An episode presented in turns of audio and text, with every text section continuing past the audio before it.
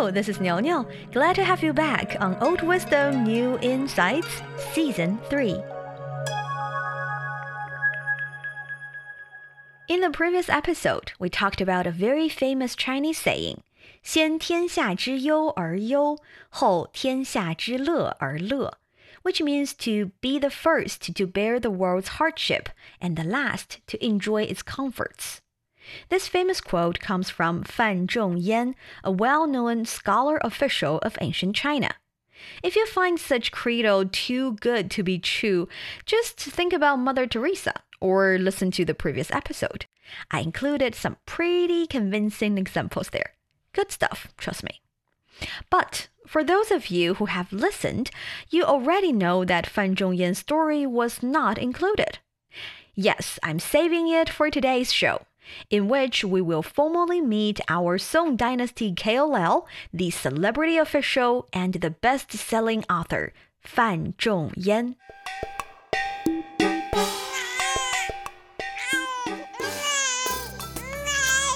Fan Zhongyan was born in around a thousand years ago. In his childhood years, he lived in many different places with his family. That's how he started to develop the strong bond with his country and his people at a very early age. Even when he was just a young student, Fan Zhongyan was quite ambitious and had a clear life goal. One day, a classmate burst into Fan Zhongyan's classroom. Fan Zhongyan, come with me, hurry up! There is a royal parade, and the emperor himself is standing outside his carriage and greeting the common citizens. This is a once in a lifetime chance to take a look at the emperor.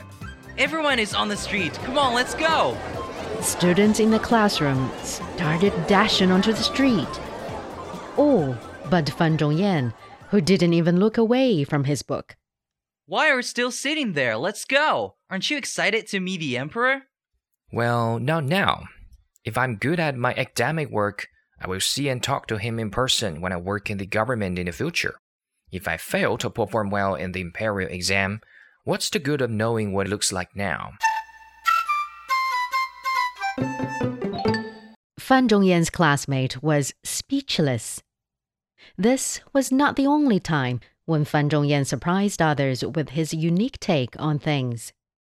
The other day, Fan Zhongyan was visiting a temple with his friends. Young man, do you have any questions about the days to come? Draw a fortune stick, and I will help you see through the mist of your future. That sounds fun. Let's give the fortune teller a chance. Come on, you go first. Fine, master, this is my stick. Nice draw. What do you want to know? I was wondering if I would become the country's prime minister in the future. Pr- prime minister? This country? Um, from the fortune telling stick, I. I don't think so. Wow, prime minister. Hey, Fan Zhongyan, I know you're good at studying, but prime minister? That's the second powerful position in this country. Aren't you a bit cocky? Well, if not the Prime Minister, Master, will I be a good doctor?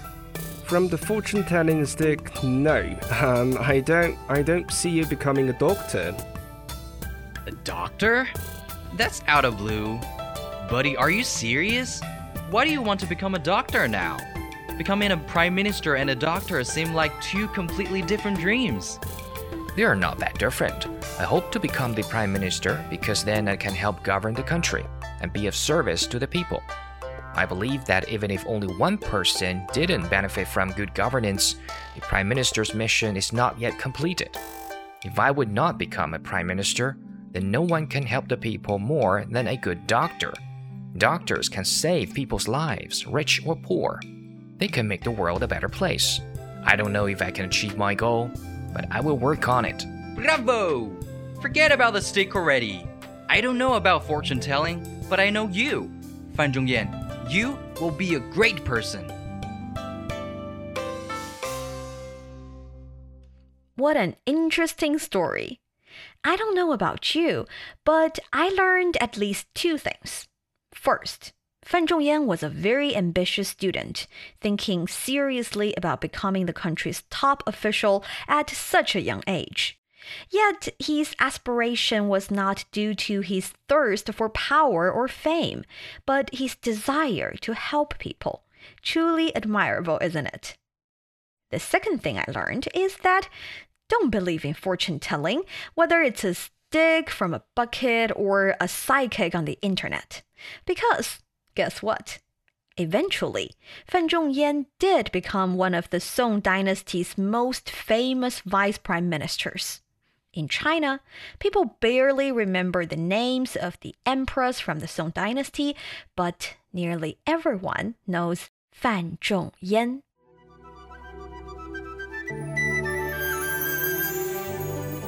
Before our beloved official joined the central government in his 50s, he had served a variety of regional posts, from military staff officer to provincial secretary and to county magistrate. When he was 33, he was appointed the salt store inspector in Taizhou, a coastal city in southeast China. In Northern Song dynasty, salt was considered an important daily necessity with strategic importance. Salt, salt production, and salt taxes were supervised by the government. So in Taizhou, these were Fan Zhongyan's responsibility. However, Fan Zhongyan did much more for the local people than was asked of him. Once Fan Zhongyan arrived on the post, he couldn't help but notice that the local sea dike, built over a century ago, was in bad shape, threatening local people's safety. As someone who worried for the people before they worried, Fan Zhongyan immediately wrote two letters to both his local superior and the country's prime minister, illustrating the significance of rebuilding the dike. Fan Zhongyan repeated his advice persistently to the government, and finally, his voice was heard and he was asked to supervise the project. The man worked tirelessly on the dike building front line along with the workers. Even when a sudden flood seriously damaged the working environment and posed a threat to his life, Fan Zhongyan was not intimidated.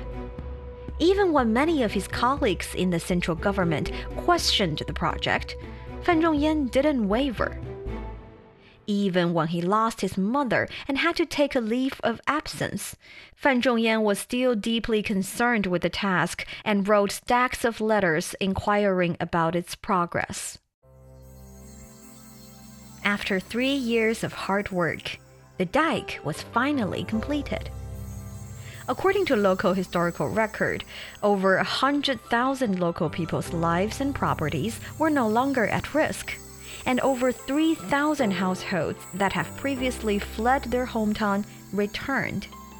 As for Fan Zhongyan, in order to show their gratitude and veneration, local people named the dike after him as Fan Gong Di. Fan being Fan Zhongyan's last name, Gong is a respectful way to address someone in ancient China, and Di means dike. So Fan Gong Di meant a dike commemorating the respectful Mr. Fan Zhongyan. This happy ending story reminds me of another famous saying of Fan Zhongyan, 宁鸣而死，不默而生 which may explain why Fan Zhongyan constantly calling for the construction of the sea dike against all odds. Do you want to guess what it means? Here are some answers I collected from online. Appetite is nothing more than a desire, and desire is everything that motivates to live. The motive is forged in the purpose. This is how living does not cease to be a constant in devouring abysses. It's better to die saying what we should say than to live without saying it. Better to die with a voice than live being silent. Something about sacrifice. You have to fight for your rights instead of staying silently. It is better to speak out and die than to live without making a sound. If you're interested in participating in such activities and showcase your insights on old Chinese sayings, just follow our Facebook page, Learn Chinese, or Facebook page, Niu Niu Chinese. Now, let's invite the other me from Meta Universe, Xiao Niu Niu, or Little Niu Niu, to give us the answer. Hello, Xiao Niu Niu. Glad to have you back on the show. Thank you. Glad to be back. It's my great pleasure to share the meaning of these wise Chinese sayings. As for today, let's learn the phrase 宁鸣而死，不默而生。宁，宁可 means would rather do something. 鸣，鸣叫 means birds singing. Ar is a preposition which we can translate as and. 死，死亡 means to die.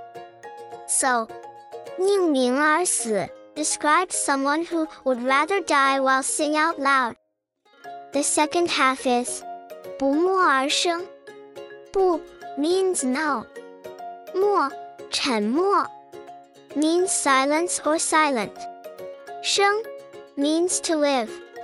So, 不默而生 means would not keep silent while alive. Together, 宁鸣而死，不默而生 means I'd rather die voicing my opinion than to live in silence. Now repeat after me. 宁鸣而死，不默而生。 Right. 宁鸣而死，不默而生. Thank you. That was quite a good explanation. Yes, the saying shows Fan Zhongyan's outspoken nature. The fact that he would always stand up for justice, for truth, and say out loud what he believed in, even if keeping quiet would have probably saved him much trouble. It also shows that no matter what position he was in, even as a salt store inspector, the man would always do what he considered to be meaningful, putting the people's interests at heart, worrying about the world's troubles first and enjoying its pleasure last. Fan Zhongyan was a person never cared about himself or his own interests. He cared wholeheartedly about his country and its people. His selfless nature affected not only his career, but the lives of his entire family. To be more precise, Fan Zhongyan's oldest son almost lost his fiancée because of what Fan Zhongyan did. But that story is for another day. Don't miss it. This is Niu Niu, and see you in the next episode of Old Wisdom, New Insights. Hey guys, this is Niu Niu again. If you like the show, be sure to subscribe via wherever you tune in. If you have any questions or feedback, please get in touch via email at crilearnchinese at gmail.com. Or you can interact with me directly on my Facebook page, Niu Niu Chinese. That's N I U N I U Chinese. Thanks for your company and see you next time on Old Wisdom, New Insights.